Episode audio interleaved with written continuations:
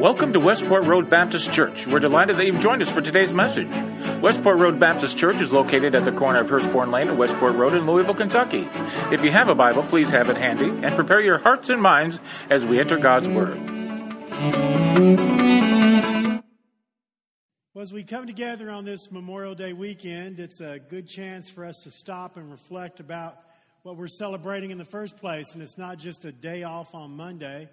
Uh, it's the fact that a lot of people uh, literally gave their lives so that we could have the freedoms that we have in this country. Sometimes we take that for granted and we don't really reflect enough and realize just how much we owe uh, to the people that have given their lives for this country. And uh, so, what I want to do at this time, if you are here today and there is someone in your life, a family member, a loved one, a good friend, uh, who has passed away in the service of our country, uh, if you would just stand and be recognized at this time uh, in their honor and in their memory. Uh, so if you had someone that gave their life in service to the country, if you would just stand and be recognized uh, at this time.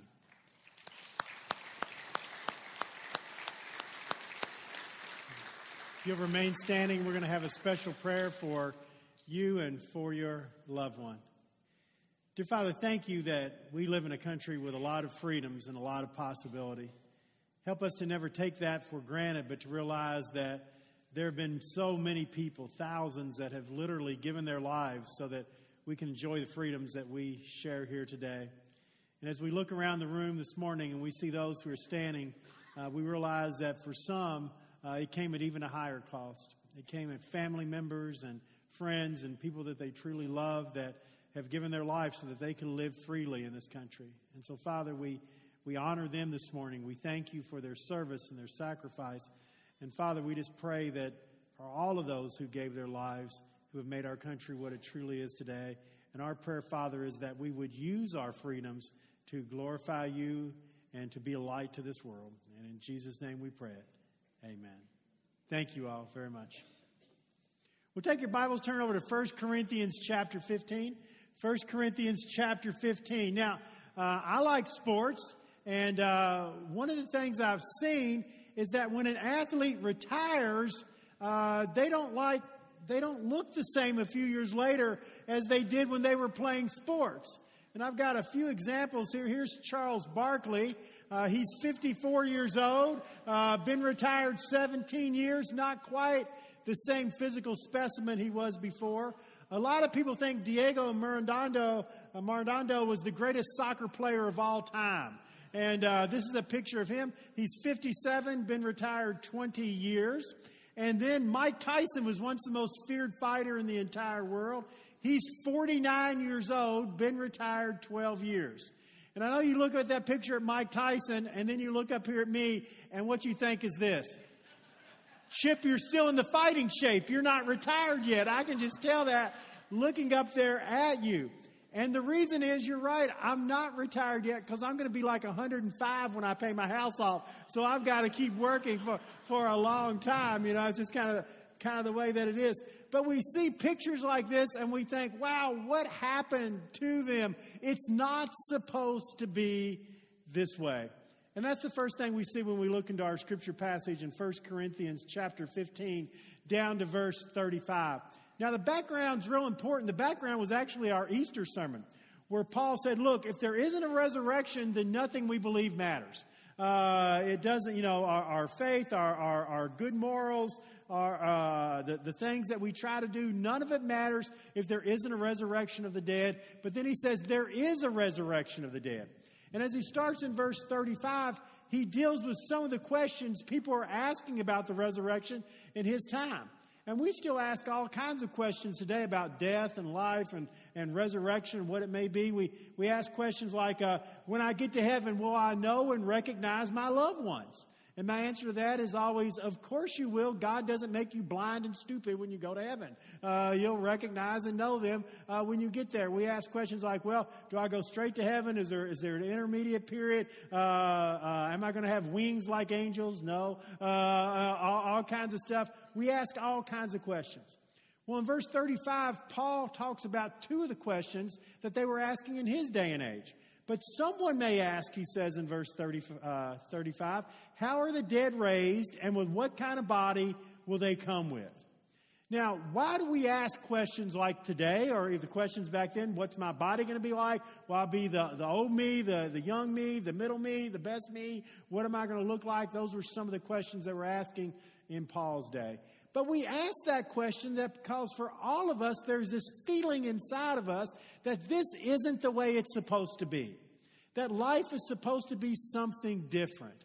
Uh, has anybody here ever looked in the mirror before and thought, who is that person looking back at me? It's not me. You know, I, I, don't know what happened there, but that's not me when I look into the mirror. We feel exactly like we did when we were 20.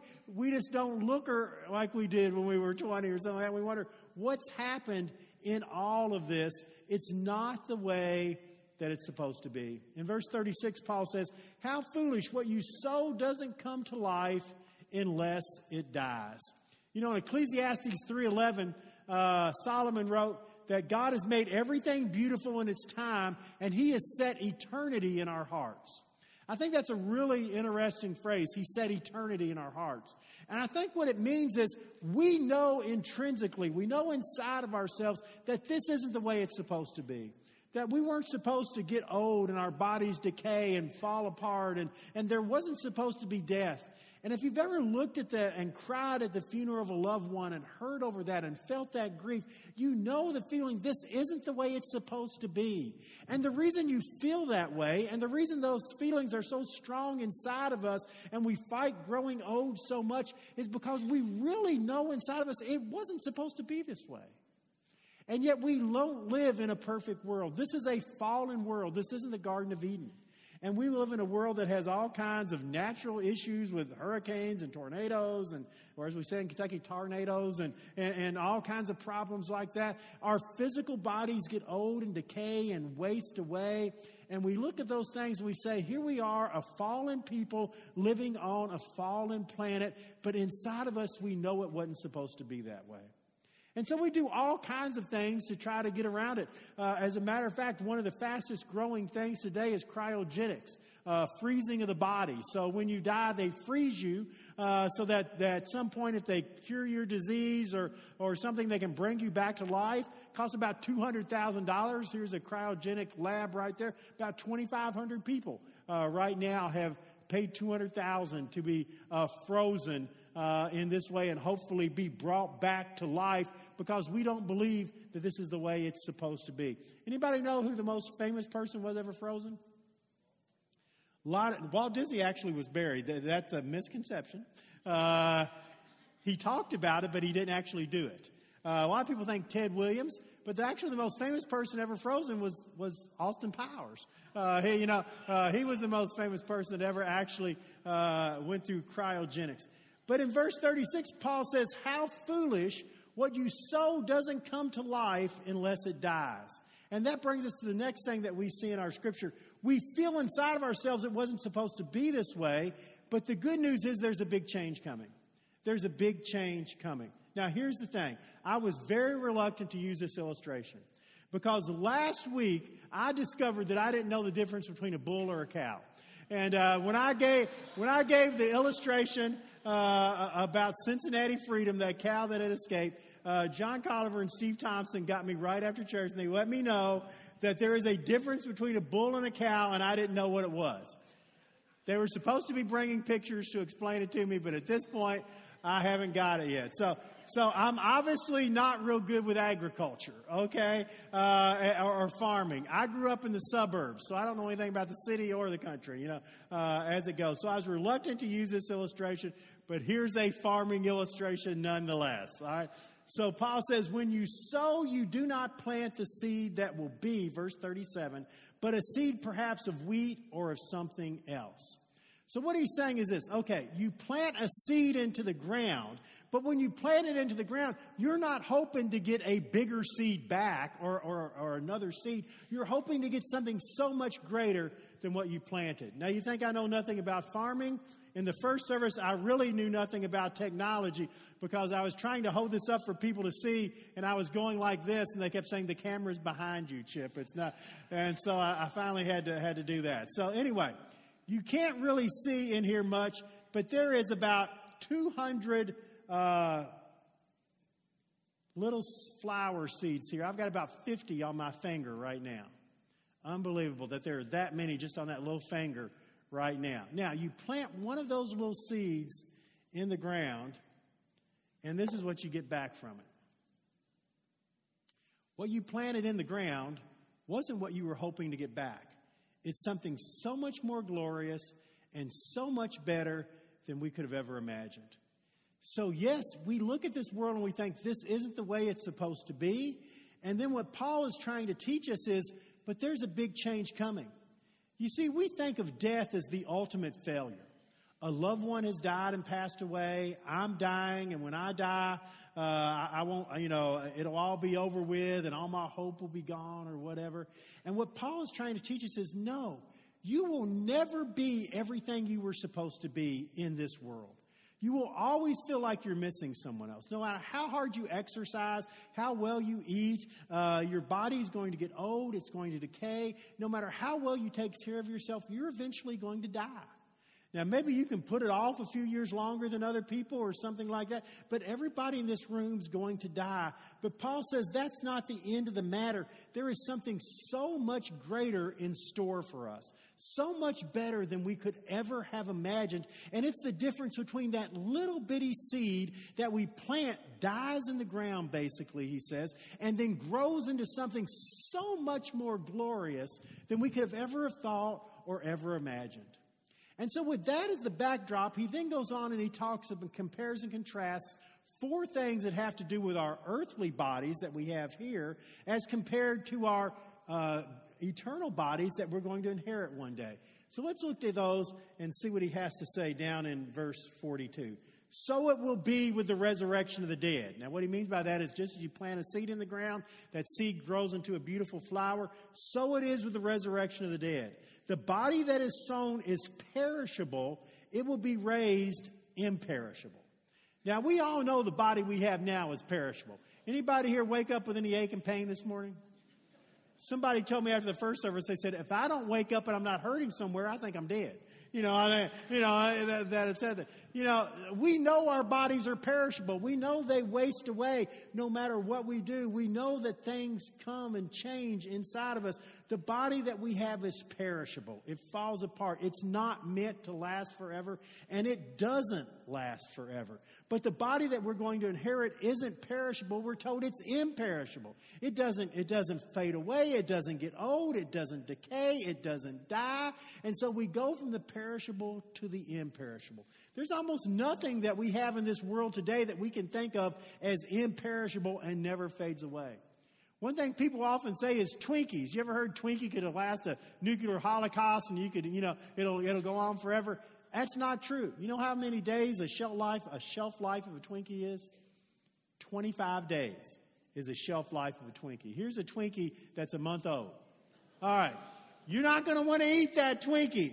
You know, I'm here to tell you, there's a professor uh, that's had a Twinkie on his desk for 37 years, and it has petrified uh, when it is there.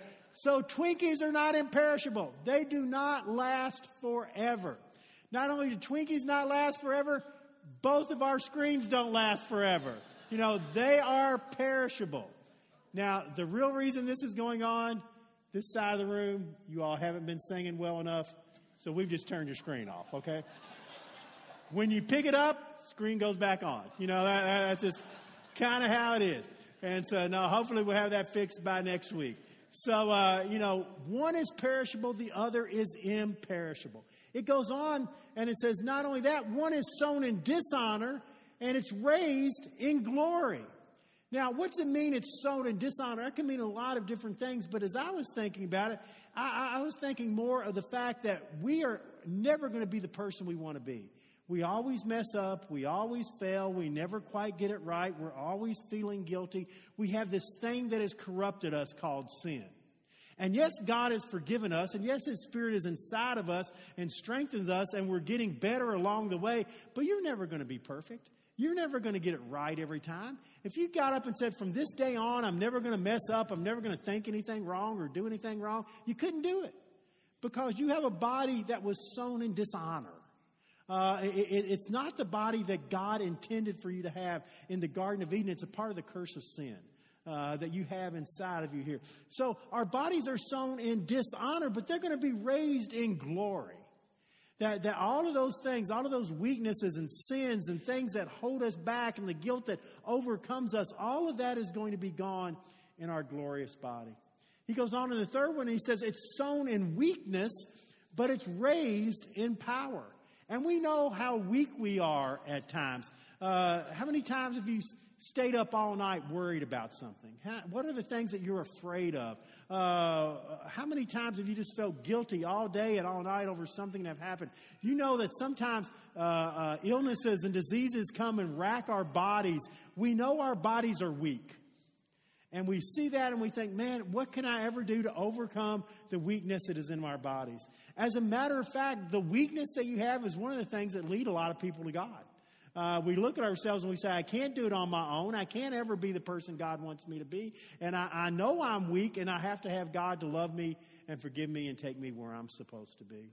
And then finally, he says, We're sown a natural body, but we're raised a spiritual body. So we are we are of this earth. We are natural. The bodies that we have uh, get get old and die. We put them into the ground and they decay and go back into the dirt uh, from which they came. It was a natural body. But the other body that we will inherit, the spiritual body, is one that isn't going to grow old, isn't going to decay, and it's going to last forever. So what a difference! Again, the difference between a seed and a flower. And he goes through it and he says, Hey, look, it's just like this illustration here. One is sown perishable, it is raised imperishable. The other is sown in dishonor, it is raised in glory. The other is sown in weakness, it is raised in power. It is sown natural, it is raised spiritual. And so he says, What a difference. But you can never have the seed become the flower if you don't first plant it into the ground. And that brings us to the next thing that we see in our scripture passage. This change that's going to come gives us the ultimate victory. It gives us the ultimate victory. Look down to verse 54. Verse 54. When the perishable has been clothed with the imperishable, and the mortal with immortality, then the saying that is written will come true Death has been swallowed up into victory. Where, O death, is your victory? Where, O grave, is your sting? The sting of death is sin. The power of sin is the law. But thanks be to God who gives us the victory through our Lord Jesus Christ. So we look at death and what we say is, oh my goodness, this terrible thing has happened. My loved one is gone and I've been separated from them. Or we look at our own mortality and we say, man, I, you know, I, I'm getting older. I feel my body decaying. That time's coming. I'm doing everything I can to push it off. And Paul says, but you're missing the whole point. You will never be the you you were supposed to be until the day you die. Death is not the end of anything. It is the beginning of you becoming the glorious you God intended for you to be in the Garden of Eden. In Revelation 22, do you know where we're back at in Revelation 22, the last book of the Bible? You're back in the Garden of Eden where you were supposed to be in, in Genesis 1 and 2 when we were kicked out of the Garden of Eden. You're back where God wanted you to be all along. You become the you God wanted you to be. But a seed doesn't grow into a flower until you take the seed, put it in the ground, and throw dirt on top of it. And when you do that, it becomes so much more glorious. And he's saying that's what happens to us. Think about it in that way. When you are planted into the ground, it is so something so much more glorious becomes. All of your hurts, all of your pains, all of your aches are gone. You know, and there's no more crying, no more mourning, no more pain. It's all passed away, Revelation 21 says. And so now you finally become fully you the you God wanted you to be from the very beginning, but a, a sinful, fallen world and a sinful, fallen body has kept you from that. And so instead of death being the end of anything, it becomes the beginning of all things. And if that's true, then Paul says, if that's true, then death, where is your sting? Grave, where is your victory? It doesn't exist. Our victory comes through Jesus Christ the Lord, who made something glorious from our death and made us finally who we were supposed to be. How many times have you looked in that mirror and said, Who's that person? How many times have you said, Man, I've tried so hard to get my body in shape. You know, I've dieted for a month and I lost two pounds and I ate one piece of cake at the birthday party and gained three. You know, it's just not fair. It's not the way it's supposed to be. But God put that feeling inside of you because eternity is in your heart and there's something so much greater ahead. But it doesn't happen unless the seed is planted. But when the seed is planted, oh, what God does with it. And so He gives us the ultimate victory. And that brings us to the last thing that we see. Therefore, we know our life and our faith is not in vain. Look down to verse 58. Verse 58 of 1 Corinthians chapter 15. Therefore, my beloved brothers, stand firm. Let nothing move you. Always give yourself fully to the work of the Lord because you know your labor in the Lord has not been in vain. Stand firm and let nothing move you. Don't even let death move you because death has become the beginning of glory, not the end of this world. If you invest everything you have and all of your emotion in this world, then you're going to be sorely disappointed because this world is going to have hurt and pain and you'll grow old and decay and die. And if in this world only you have hope, Paul says earlier in 1 Corinthians 15, you are of all people most to be pitied. But our hope is not in this world, our hope is of a different world and of a different glory that God is going to bring about us. Therefore, let nothing move you. Give yourself fully to the work of the Lord because what you're doing isn't in vain. You're going to gain so much more than what you're giving in this world here today. You know, we had two tra- tragic incidents this week in Manchester, England, and in, in uh, Egypt. And in Manchester, there was an interesting story. A man by the name of Stephen Jones, a homeless man, was outside of the uh, uh, Manchester Center where the concert was. And at first, he thought there were just fireworks going on after the concert. And then he saw the smoke and the people running out. This homeless man went in and started seeing what he could do. And, and uh, he was pulling nails out of little girls. He was holding people in his arms. Uh, when, when the when the uh, EMS would arrive, he would pass somebody off to them. He'd go to another person. He'd give them water. He, one girl, he was just holding and crying with her. And there's a guy by the name of David Williams Jr. who was there helping out. And he said, Man, that guy's doing more than anything. And so he tried to find out who is this guy? What's he doing? And he finally found out, oh, he's just a homeless guy that was outside the, the arena that, that night. And so a TV crew came and found him and interviewed him. And, and this is what he said. He said, Why wouldn't I have done that? I'm down on my luck and I'm homeless, but I'm still a human being. And won't human beings love and care for each other? That's all I was doing. And because of that, David Williams, the man that had seen him, gave him an apartment and said, I'm going to pay for your apartment for the next year. So he's no longer homeless. The, then uh, somebody gave him a job, uh, and he got a job. And then they started this fund for him, and 18,690 pounds have been raised. So this man went into that building, a homeless man with nothing but a heart that cared, and he came out with a home and a job and nearly 20,000 pounds. You see, we go into this life and we go into it with just a body that decays and grows old and isn't the way that it's supposed to be but something comes from it so much more glorious than we could ever imagine. Death isn't the end, my friends, it's the beginning.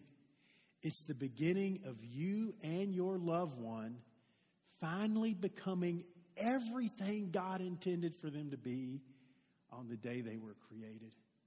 And it is so much more glorious than we could ever imagine. Let's have a prayer. Father, thank you. Thank you for the love you've given us, for the hope you've given us, for the glory that is going to be ours, for the glory that our loved ones have at this very moment. Father, we do grieve our loved ones, but what we grieve is us missing them Because, Father, we know at this moment they are more themselves and more glorious than they've ever been and we've ever known them. And one day in heaven, when we greet them, we're going to rejoice just as they are rejoicing now. Father, give us courage. Help us to be unmovable, to always abound in your work. In Jesus' name, We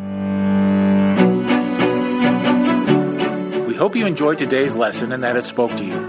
If you have prayer needs or want more information about us, we invite you to stop by our website, mywrbc.org, and click on Contact. Please use the word podcast in the subject line. You can also find us on Facebook, Twitter, and Instagram. Keyword MyWRBC. At Westport Road Baptist Church, we love God and love people.